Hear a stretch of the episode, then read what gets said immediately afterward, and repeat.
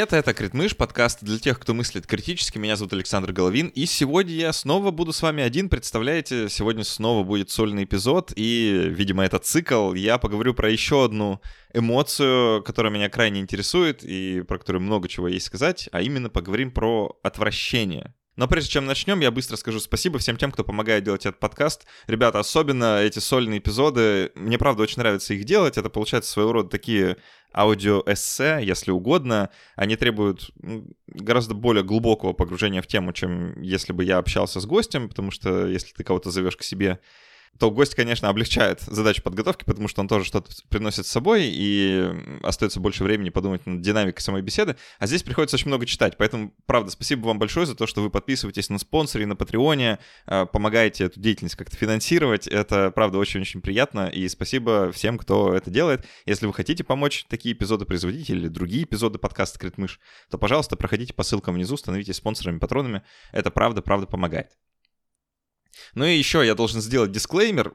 В отличие от предыдущего эпизода, который был про скуку, но не был скучным, этот будет, я надеюсь, по крайней мере, этот будет про отвращение, и он в некоторой степени будет отвратительным, в том смысле, что я буду приводить примеры, которые у многих людей могут вызвать вот эту самую эмоцию отвращения.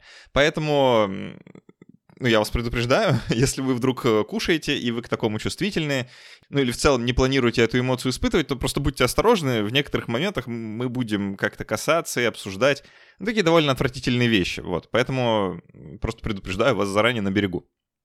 Ну что ж, давайте начнем это отвратительное приключение. И начать стоит с того, что отвращение, она же брезгливость, это одна из шести базовых эмоций, если мы базовые эмоции рассматриваем по э, знаменитому Полу Экману. Вы наверняка видели эти красивые картинки, где шесть базовых эмоций в виде такого мужчины, который их испытывает, перечислены. Э, их очень легко угадать, и базовые они, потому что они как бы не отличаются от культуры к культуре и проявляются у самых маленьких детей. То есть их можно вызвать вот буквально там у младенцев довольно нехитрыми способами. То есть это что-то такое крайне-крайне, с одной стороны, биологичное, а с другой стороны, присущее человеку вот в базовом, базовом состоянии и в некоторой степени освобожденное от культурного влияния.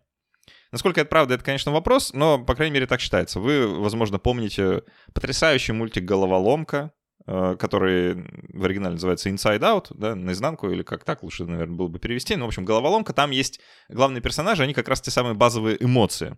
А, вы помните, там есть радость, есть печаль, есть гнев, есть страх, и есть та самая брезгливость. Она там такая зелененькая, э, такая, как бы в стиле э, подростка-тинейджера э, девочка. Э, к слову, там 5 персонажей, а не 6. Э, методом исключения можете догадаться, какой базовой эмоции нет в мультике «Головоломка». Э, почему оставлю угадывать вам самим. Как выглядит отвращение? На той самой картинке э, Экмана вы можете увидеть этого мужчину, у которого закрыты глаза, глаза представляют такие э, щелки, едва-едва открытые, э, нос вздернут наверх, э, и такие складки около носа появляются, верхняя губа тоже отгибается кверху, челюсть нижняя немножко опускается, и получается такая гримаса. Иногда эта гримаса сопровождается высунутым языком. А, например, у маленьких детей, да, если вы дадите какому-нибудь маленькому ребенку попробовать какой-нибудь лимон или что-нибудь горькое, в общем, что-нибудь такое эм, отвратительное, а, то ребенок среагирует именно так. Он высунет язык, он, у него появятся складки вокруг носа, он закроет глаза, и, в общем, э, всячески попробует как бы сделать «э». И вот это «э» — это как бы такое биологическое, прям очень биологическое проявление этой самой эмоции. И если попытаться ответить на вопрос, а зачем, Э, эта эмоция вообще у человека есть, то тут же, конечно, можно надеть шляпу биолога-эволюциониста и, вооружившись вот этим вот наблюдением за тем, как э, отвращение проявляется, сказать, что отвращение — это эмоция, которая эволюционировала в нас в качестве защиты от ядов. Потому что выражение лица как бы намекает на функцию, да, вы пытаетесь э, не пустить, с одной стороны, то, что вас отвращает в ваш организм, а с другой стороны, как бы немножко его из организма вытащить, если уж оно туда попало. Да, скажем, высунутым языком э, или даже тошнотой, да, которая от отвращения вполне может возникнуть. И вот этот биолог-эволюционист, э, конечно, скажет, да, что если вы какой-нибудь примат и живете там где-нибудь 400 э, э, с лишним тысяч лет назад, то вам крайне важно отличать, что кушать можно, а что кушать нельзя. И отвращение это как бы спекуляция, да, вот такая как бы, происхождение отвращения, что отвращение могло возникнуть как некоторая такая форма защиты от ядов, чтобы вы не кушали всякую бяку. А под всякой бякой имеется в виду, конечно, да, там экскременты, тухлое мясо, что-нибудь, э, ну, как подобные вещи, которые могут нам навредить. И это как бы правда, да, это не секрет, что особенно в несвежем каком-нибудь мясном продукте может содержаться много всего удивительного, что действительно может нам навредить, и это действительно лучше не кушать. То же самое касается там каких-нибудь, ну, абсолютно несъедобных э, вещей, типа там земли, например, да. Есть, кстати, расстройство такое, при котором люди землю кушают. Это, кстати, очень хорошо было описано в романе Маркеса э, «Сто лет одиночества», да, если читали, помните, там был такой персонаж, который кушал, кушал землю. Если биолог-эволюционист прав в своем объяснении происхождения отвращения, то мы вынуждены как-то констатировать, что отвращение есть у животных. Ну или, по крайней мере, оно должно там быть, потому что если уж это продукт эволюции, да, он не возникает в одночасье, э, требуется какой-то субстрат, да, какой-то предыдущей итерации этой как бы базовой эмоции. Э, поэтому его можно попробовать поискать у животных. И я давайте вам опишу один эксперимент, который мне показался очень таким красноречивым, по крайней мере, удивительным на вид. Вы можете его посмотреть в одной из дополнительных серий сериала Mindfield. Она доступна на YouTube. Я оставлю ссылку внизу, если хотите посмотреть. Э, очень интересно. Там э, эксперименты на макаках. Экспериментаторы пытаются вызвать у макак э, то самое чувство отвращения и посмотреть, как оно будет проявляться. Сетап эксперимента достаточно простой. Макаки гуляют там где-то в своем большом шикарном вольере. У них все хорошо. Э, и макаки очень любят э, арахис. Кто бы знал. Вот я не знал, что макаки любят арахис. Они, оказывается, любят. Арахис — это прям лакомство. И иногда экспериментаторы, как бы вот, если хотят от макак добиться какого-то поведения, они в качестве приманки этот самый, ну или награды, этот самый арахис подкладывают. И вот, значит, сетап эксперимента. Кладется три вещи. Одна из вещей — это искусственная какаха, знаете, вот как, которые продаются в магазине приколов. А, искусственная какаха, на эту искусственную какаху кладется арахис в скорлупе. Они в скорлупе любят, потому что они потом скорлупу сами как бы разгрызают. Второй предмет, на который мы положим арахис в скорлупе, это настоящая какаха. Уже совсем не искусственная, а вот прямо самое что ни на есть э, естественное. И третий предмет — это просто такая контроль, как бы, да, коричневая такая палочка, которая какаху может напомнить разве что своим цветом, а, но более ничем. И после того, как э, сетап произведен, арахис положен, мы можем пустить туда особь и понаблюдать, что эта особь будет делать. Так вот, эм, в эксперименте ну, в этой демонстрации, лучше сказать, да, это не то, чтобы какой-то такой робаст научный эксперимент, это скорее демонстрация. В этой демонстрации наглядно видно, что макака подходит сначала к третьему предмету, который палочка, тут же понимает, что это просто палочка, и этот арахис отправляется прямиком в рот, просто сразу же. Потом она подходит к тому арахису, который лежит на искусственной какахе, некоторым образом его отсматривает, э, сбивает э, арахис с искусственной какахи э, и несет этот арахис в ближайшую канаву мыться. Она реально несет эту скорлупу, скорлупу с, э, с орехом, с бобовым, да, это же не орех, э, в общем, скорлупу с арахисом она несет в ближайшую какую-то канавку, где там течет водичка, и она в этой водичке моет, эм, моет эту скорлупу. Довольно удивительно это наблюдать, надо сказать, потому что моет, ну так, прям совсем по-человечески, что ли. А удивительное дело происходит с э, тем арахисом, который лежит на настоящей какахе, потому что они не то чтобы ее игнорируют, но они, опять же, так ее аккуратненько сбивают и тоже несут в воду мыться, но не берут в руку, а, знаете, так немножко как бы прокатывают по земле, так э, несколькими, несколькими ловкими движениями, чтобы минимизировать контакт. И вот эта вот интенция минимизации контакта, она явно видна там. И более того, они не просто кладут ее в воду и там как-то моют, потом еще скребут э, какую-то твердую поверхность, чтобы убедиться, что она на самом деле очищена. То есть макакам требуется некоторое усилие да, сделать, чтобы вот очистить э, их любимый продукт от загрязнения, которое ими явно воспринимается как загрязнение и как нечто, что в рот класть не надо. Но можно ли сказать, что это отвращение на самом деле? Испытывают ли макаки на самом деле отвращение или им просто неприятно, или, ну, они знают, что какахи невкусные, да, то что это не та же самая вещь, которая возникает в человеке, если ему предложить вот арахис с какахи ответить. Как мы можем в этом убедиться? И, понятное дело, убедиться мы в этом никак не можем.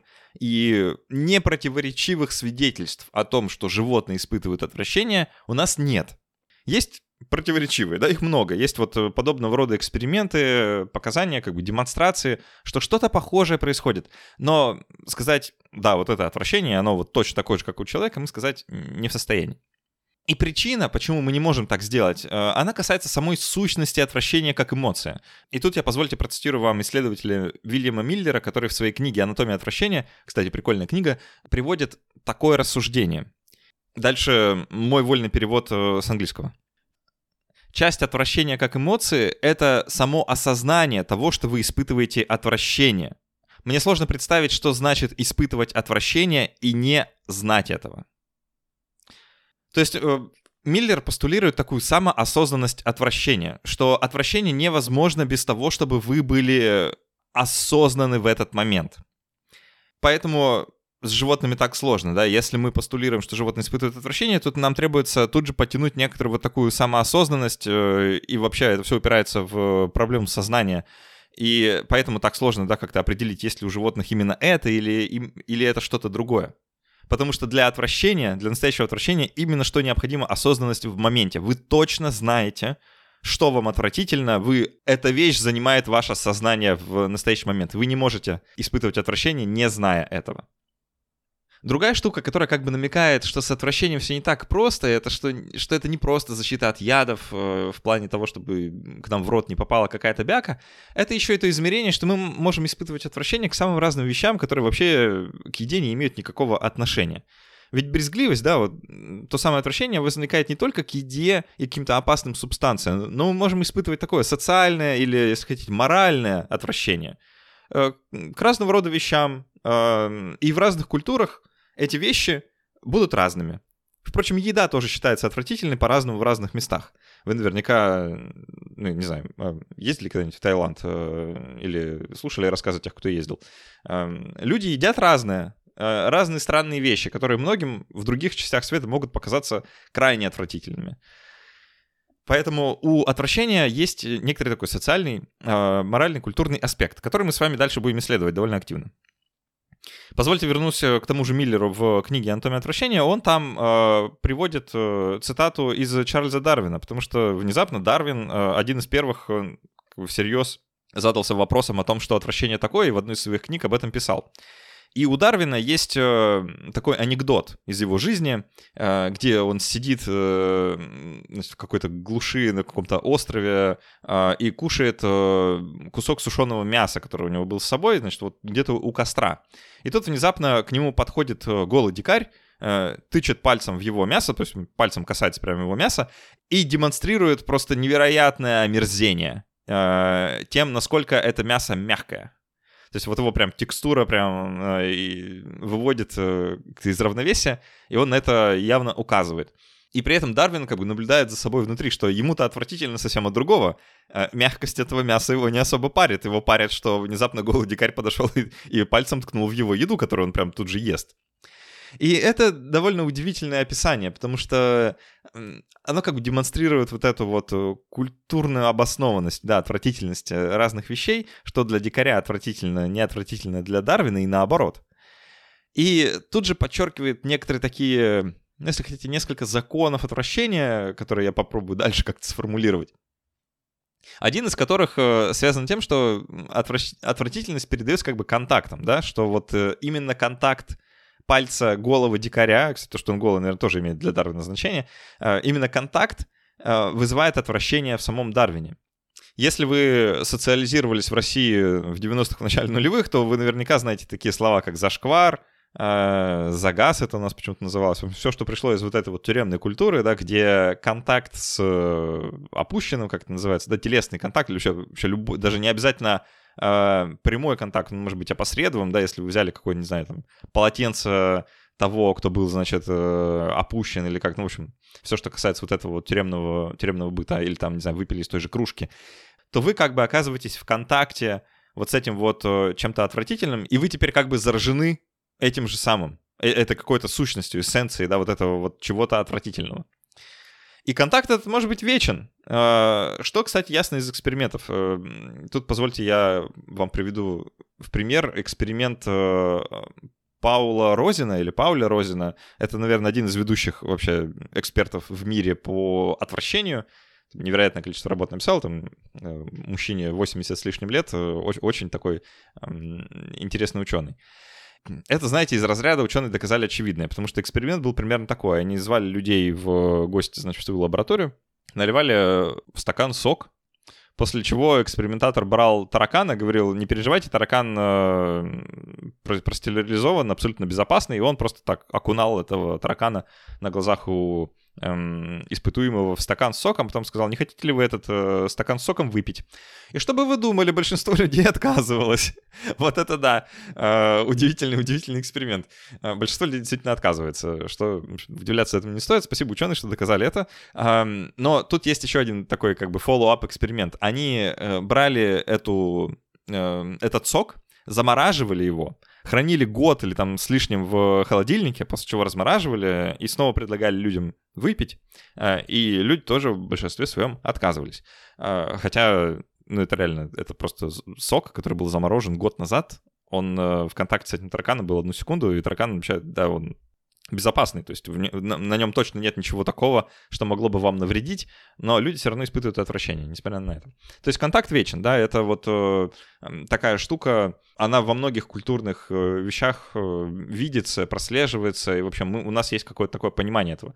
Мне почему-то сейчас вспомнилась серия «Как я встретил вашу маму». Если вы смотрели этот э, великий сериал «Привет, все миллениалы», э, люди поколения Z, пожалуйста, потерпите чуть-чуть, э, мы миллениалы снова поговорим про «Как я встретил вашу маму». Так вот, там есть эпизод, когда э, у компании как бы отжимают их столик в баре, и другие люди на нем сидят, на этом столике.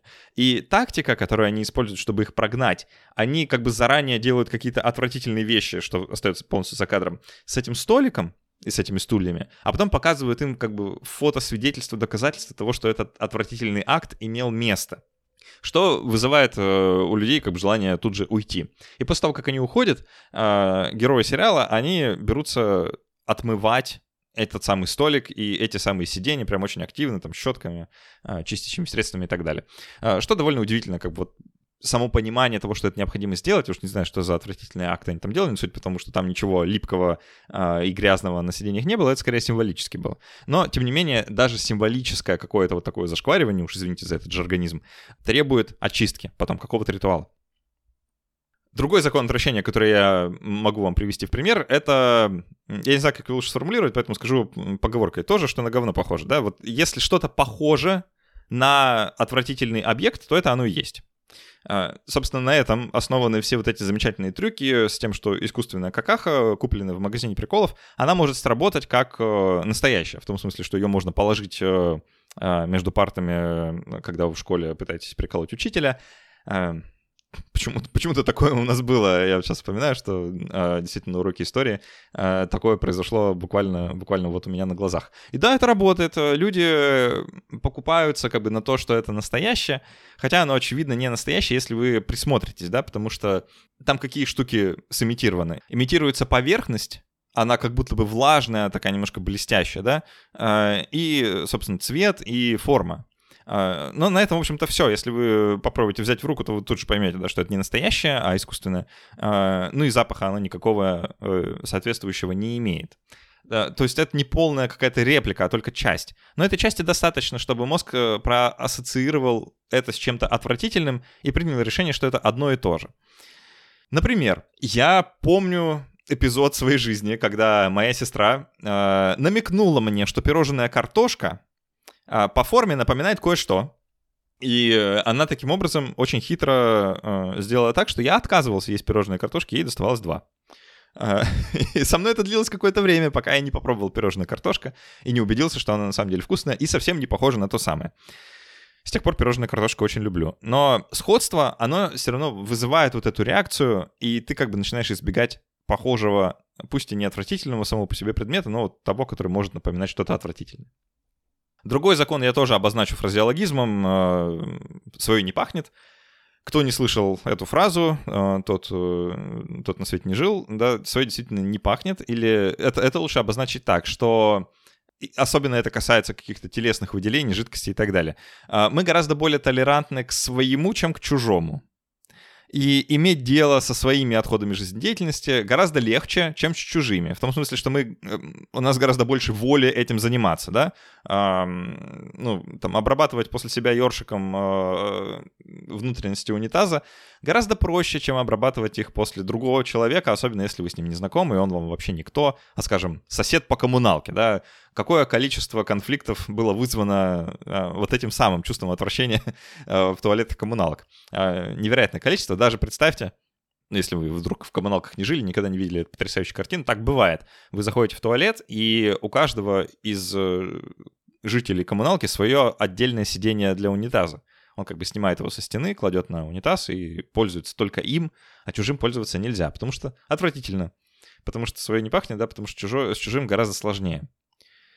Другое правило, смежное. Э, я называю его правило отчужденности или, не знаю, закон обратных квадратов в том, что касается отвратительных вещей. Касается это ногтей, волос, каких-то других э, частей тела, в том числе... Э, если это что-то прикреплено к вам, то это нормально. Например, волосы, да, э, мы даже можем целовать друг друга в голову, где волосы растут э, и ничего. А, но если эти волосы отвалились с вашей головы и где-нибудь лежат, то они гораздо чаще могут вызывать а, чувство отвращения. А, причем там уже не сильно важно, ваше это или не ваше, хотя тоже важно. Но если это ваше даже, но прошло достаточно времени, то все равно отвратительно. Да, тут, тут есть некоторая вот, вот эта вот закономерность пространственно-временная, что ли. Чем больше времени или пространства вас отделяет от этой отделившейся от вас части, а, тем отвратительнее она может быть. Например, некоторые люди совершенно не в состоянии вытаскивать волосы из стока, да, там в ванной или в душе. А, даже если это свои волосы. Про чужие вообще можно и не говорить. Ну, еще один закон я могу выделить. Я не знаю, как его лучше обозначить, поэтому он будет такой немножко размытый. Идея в том, что конкретика нас отвращает, а не абстракция. Смысл этого правила я пишу так. Отвращение возникает не к экскрементам вообще, если говорить об экскрементах, а к конкретной какуле вот во всей ее конкретности. То есть это не то, что вас сама концепция как-то отвращает, а вас отвращает конкретный предмет не, не все многообразие этих предметов вообще, а вот именно конкретно. Это, кстати, возвращает нас к э, вот этой цитате Миллера про то, что отвращение требует осознанности. Вы осознаете во всем многообразии и во всей, во всей конкретности этот предмет, который вас отвращает. Вы подмечаете его детали, как блестит его поверхность, как он пахнет, э, какую текстуру он имеет, какой он на ощупь и так далее. И эта конкретность выводит вас из себя а не что-то абстрактное, да. Э, более того, абстрактные отвратительности нас не столько отвращают. Заметьте, а, к посту в Телеграме, например, к этому эпизоду, э, кто-нибудь, э, возможно, даже я, оставит в качестве реакции какулю. Да, там вот есть такая реакция, какаха, да, вот это вот такая немножко мультяшная вот эта вот кучка. И вот эта мультяшная кучка не вызывает у нас никакого отвращения, согласитесь, мы можем на нее спокойно смотреть, а, потому что это абстракция, да. А если бы это была фотография реальной, действительно какой-то конкретной а, какахи, то тут было бы гораздо-гораздо сложнее. Прежде чем мы двинемся дальше, я предлагаю э, пройти небольшой тест, потому что на данном этапе нам требуется как бы выяснить, а насколько вы вообще эм, терпимы к чувству отвращения, насколько я терпим. Э, благо, ученые постарались, и есть э, стандартизированный тест, который можно пройти, тот же самый э, Розин, который я уже приводил, э, они с коллегами на протяжении многих лет после экспериментов разработали э, тест, который поможет определить, насколько вы чувствительны к чувству отвращения. Я не буду приводить э, тест полностью, мы не будем его с вами полностью проходить, там 28 или около того вопросов. Если вам интересно, можете пройти по ссылке в описании, пройти его самостоятельно. А, он доступен на английском и почему-то на польском. Я приведу только несколько примеров вопросов. Content warning, что называется. Если вас упоминание какуль до сих пор как-то не отвращало, то сейчас может быть несколько более отвратительных вещей. Эм, вам нужно по пятибалльной шкале либо полностью не согласиться, либо полностью согласиться с утверждением. Мне мерзко от осознания, что не все моют руки после туалета. Я стараюсь минимизировать контакт с поверхностями в публичных туалетах. Дверные ручки, сиденья и прочее. Меня не расстроит, если человек со стеклянным глазом достанет его из глазницы. Я должен признаться, меня сильно расстроит. Мне будет мерзко видеть 20-летнего мужчину в отношениях с 50-летней женщиной. Мне будет мерзко, если я босиком наступлю на дождевого червя. Мне будет отвратительно есть в ресторане, где год назад было нашествие тараканов. И еще один вопрос я приведу в пример. При определенных обстоятельствах я не против попробовать обезьянье мясо. О, э, надеюсь, что вы справились э, с этими вопросами, продрались через них и попробовали примерно сами прикинуть, как бы вы ответили вот по пятибалльной шкале, где от полностью не согласен до полностью согласен на эти вопросы, и это даст вам некоторое представление о том, насколько вы сами чувствительны э, к отвратительности, без того, чтобы переходить по своему тесту. Но вы наверняка заметили, что здесь есть разные как бы измерения этой самой отвратительности. Розин и коллеги называют это доменами. Вот такие домены отвратительности. Так, почти божественные домены, только домены отвратительности. И, э, и этих доменов 7. Э, есть первый домен — необычная слэш нечистая еда. Второй домен — это животные загрязнения. Третий момент — это телесные жидкости.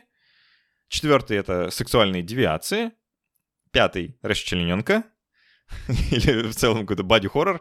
Э, шестой — это плохая гигиена. И седьмой — это смерть. И этот набор доменов, он на самом деле довольно любопытен, потому что обратите внимание, насколько разные вещи могут быть для нас отвратительны. Казалось бы, они друг с другом слабо связаны, да, но какая связь между вот животными загрязнениями э, и сексуальными девиациями? Какая связь между э, смертью и необычной нечистой едой или там, ну, опять же, сексуальными девиациями? Но связь, мне кажется, довольно очевидна и проста, если вы начать об этом думать. И сам Розин тоже предлагает э, такую теорию.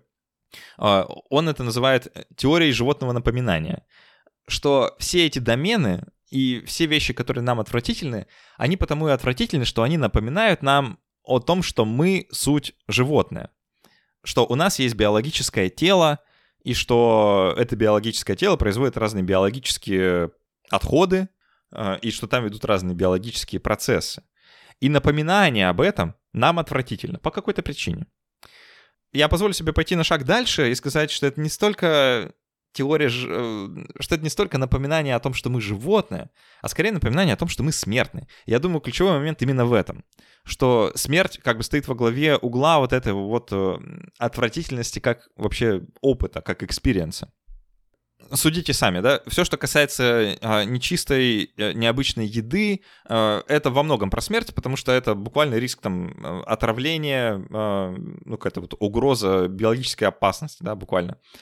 То, что касается связи секса и смерти, мы об этом, кстати, говорили в подкасте э, даже, наверное, несколько раз. И я излагал как бы свои наблюдения о том, что наше восприятие секса и восприятие смерти несколько связаны, потому что э, секс ведет к размножению, размножение ведет к голоду. И тут есть некоторая такая зависимость того, что мы, мы не очень любим, когда люди ведут себя сексуально активно, потому что у нас как будто бы есть вот это опасение, что нам всем не хватит еды потом.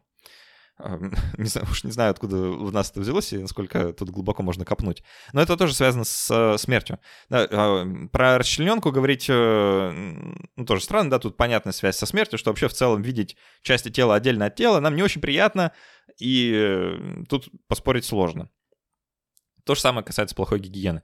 И, и самой смерти как таковой, представляете, да, люди действительно находят отвратительным касаться трупов, да, как с ними взаимодействовать, ходить по кладбищам, или там пообедать в морге. Да, для людей это сложно, потому что смерть как таковая тоже и напоминание они вызывают чувство отвращения. У уже упомянутого мной Миллера в книге «Анатомия отвращения» есть такой эпиграф, который, мне кажется, очень хорошо иллюстрирует эту мысль. Он приводит э, цитату из э, Шекспира «Король Лир». И там есть такая сцена, где Глостер, один из персонажей этой пьесы, говорит э, «Дай руку, поцелую я тебе», а Лир ему отвечает, вытру сначала, у нее трупный запах. Но мне не, не очень нравится перевод, потому что мне кажется, что перевод как раз упустил саму суть. Поэтому я приведу цитату в оригинале и попробую объяснить, что я имею в виду. В оригинале она звучит так. Э, Глостер говорит, «Oh, let me kiss that hand». Как, дай руку поцелую тебе. Нормально пока. А Лир отвечает, «Let me wipe it first. It smells of mortality». Дай сначала вытру, она пахнет смертностью. То есть э, э, трупный запах, это можно подумать, что Лир как-то э, реально трупом измазался, и вот от него трупом пахнет. Но дело не в этом. Дело в том, что рука у него просто грязная. И пахнет смертностью в том смысле, что грязь как таковая, запах ну вот, просто грязного тела, или даже не столько грязного тела, а сколько тела самого. Да, оно действительно напоминает о смертности, поэтому пахнет смертностью. И заметьте, какая классная штука получается, что в целом все вот эти наши правила этикета, про то, что нужно мыть руки, что не стоит э, сморкаться за обеденным столом, что нужно есть аккуратно, ну и вообще все правила этикета, которые могут вам только прийти в голову, во многом это гайд по избеганию отвращения. Это во многом гайд, как спрятать свою смертность, а именно а иначе свою животность, да, свой, э, свое тело как таковое, э, чтобы избежать чувства отвращения. И не только у себя, но и у других. И вот это важный момент, что отвращение — это не одиночная эмоция. Она не, не ограничивается одним конкретным индивидом. Отвращение — это эмоция социальная. И это крайне важно. Я думаю, что это, возможно, даже важнее, чем все, что мы говорили до этого. Потому что отвращение помогает создавать группы людей и делить людей на группы. Во многом через отвращение мы понимаем, кто свой, а кто чужой. Тут опять же можно надеть шляпу биолога, эволюциониста и сказать, да, конечно, конечно, ведь э, популяция людей, которые не похожи на нас, которые жили где-то далеко, они могут быть носителями каких-то смертельных для нас болезней.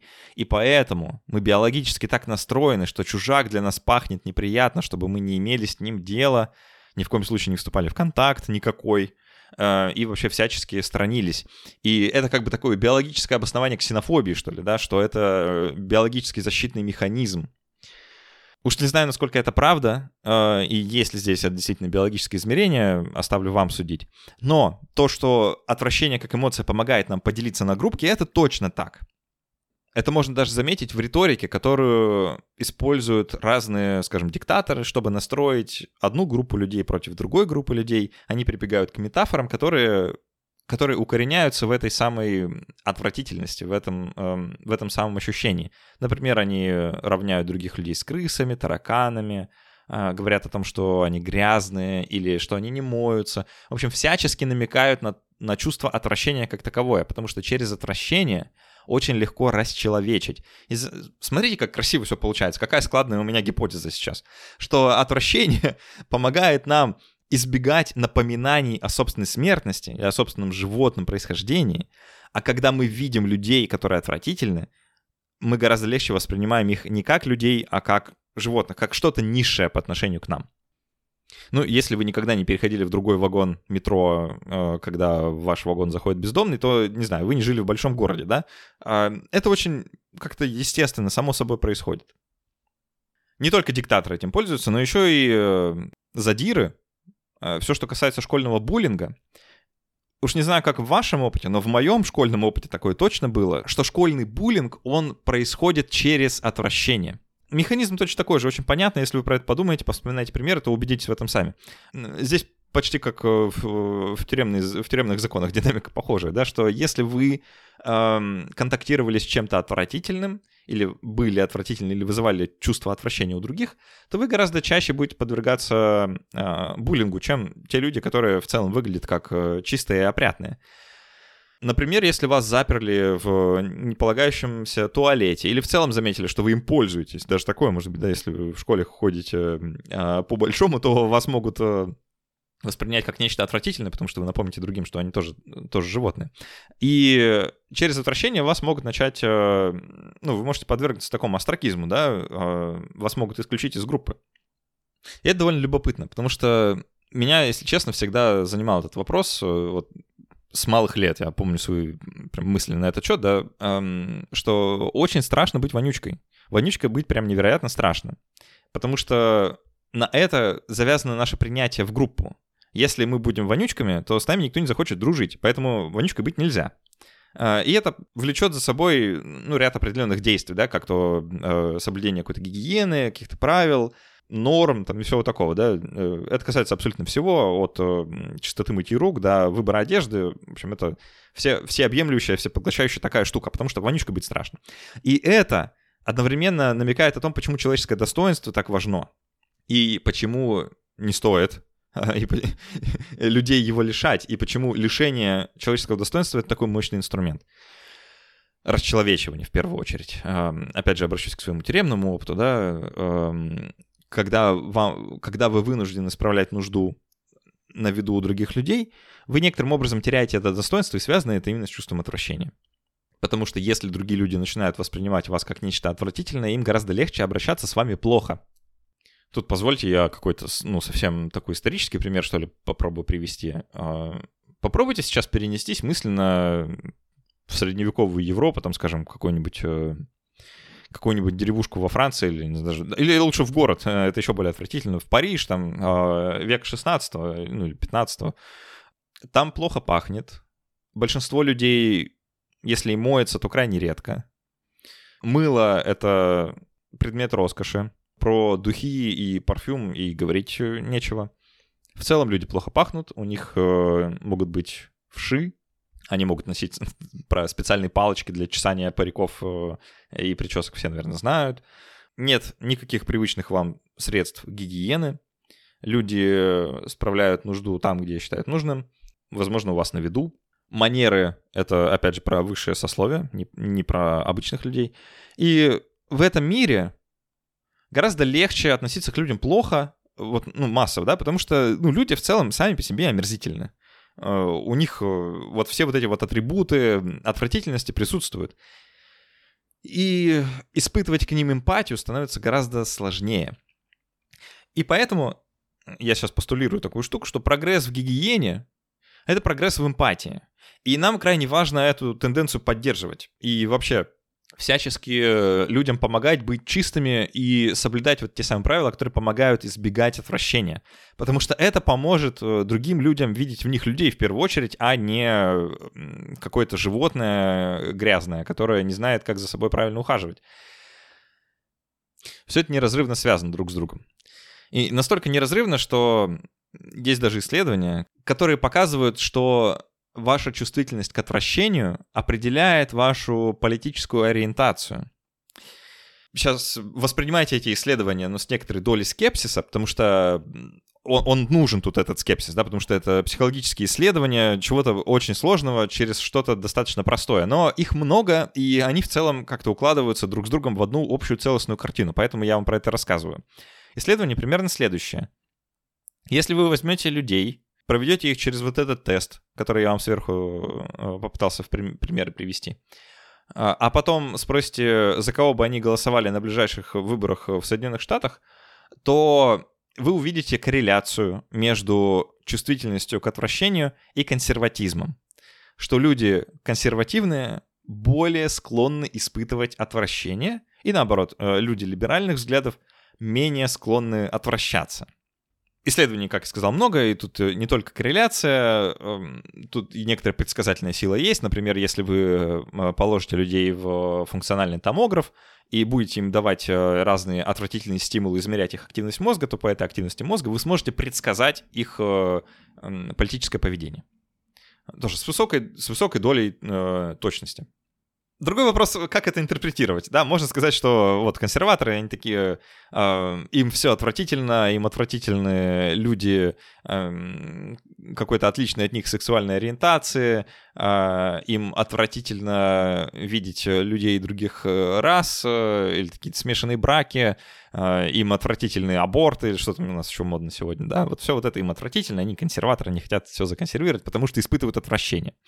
Ну, это какой-то такой более простой взгляд на вещи, что ли. Мне кажется, что это, тут что-то более сложное происходит. Потому что, опять же, если посмотреть на либерала, то можно, конечно, сказать, что либерал — это тот, кто не постесняется какаху в руки взять. Да, у него чувство отвращения атрофировано, поэтому они такие, значит, э, в своей Европе загнивают. Но дело, мне кажется, не в этом. А дело в том, что либералы тоже вполне себе испытывают отвращение просто к другим вещам. И в этом разница, что то, что отвратительно одним группам, менее отвратительно другим, и наоборот. То есть тут как будто бы такой вот этот политический аспект, он э, перекликается как бы с культурным аспектом и некоторым образом определяет то, что мы считаем отвратительным. И в этом разница, предполагаю я. Тут, наверное, самое время сказать, какие у меня результаты этого самого теста. Э, позвольте поделюсь с вами. Э, по результатам теста моя чувствительность к отвращению низкая, 38,43%. А, что делает меня на 6,9% меньше склонным к отвращению, чем среднего человека. По доменам, если говорить, то неудивительно, самый высокий домен отвращения для меня — это телесные жидкости, э, следом э, животные, э, загрязнения, чуть дальше идут сексуальные девиации, ну а потом всякие расчлененка, плохая гигиена, плохая еда и самая низкая чувствительность домена для меня — это смерть. А, что, наверное, некоторым образом объясняется моим медицинским происхождением, что мне просто приходилось много иметь с этим э, дело. И тут в какой-то момент ты через, через это отвращение просто переступаешь, и оно перестает тебя трогать. Уж не знаю, как этот результат коррелирует с политическими предпочтениями моими, но я, конечно, не консерватор ни разу, э, и скорее в другую сторону э, на этом политическом компасе склоняюсь. А, что вы наверняка про меня знаете, если вы какое-то время уже меня слушаете. Но есть ли здесь какая-то прямая зависимость, я не знаю. Будет интересно узнать ваши результаты. Пожалуйста, если вы можете этот тест пройти, пройдите по ссылке внизу. На этом второй эпизод э, из этого мини-цикла про разные эмоции закончился. Надеюсь, что вам было отвратительно, в смысле, что вам было интересно, но э, вы несколько задумались об этой эмоции. А, я очень рад, что у меня есть возможность такие эпизоды делать. Это очень интересно, и само исследование, оно всегда приводит в самые неожиданные места, поэтому спасибо большое за то, что вы даете мне такую возможность. Подписываясь на Патреоне, на спонсоре, помогая мне этот подкаст делать. Вы большие молодцы, я этому очень-очень рад. Пожалуйста, подпишитесь на телеграм-канал, заходите, давайте обсудим, а, какие у вас мысли, идеи по этому поводу. А, что я упустил? Я наверняка что-то упустил, потому что невозможно в рамках одного эпизода охватить все аспекты. Я многое оставил за кадром, поэтому, пожалуйста, давайте обсудим это в комментариях к этому эпизоду. Если хотите, можете оставить комментарии в iTunes или в Кастбоксе. Я их прочитаю точно, и если я смогу ответить, туда же отвечу. А так все, следующий эпизод будет с гостем. Спасибо, что были со мной, и до встречи через неделю. Пока.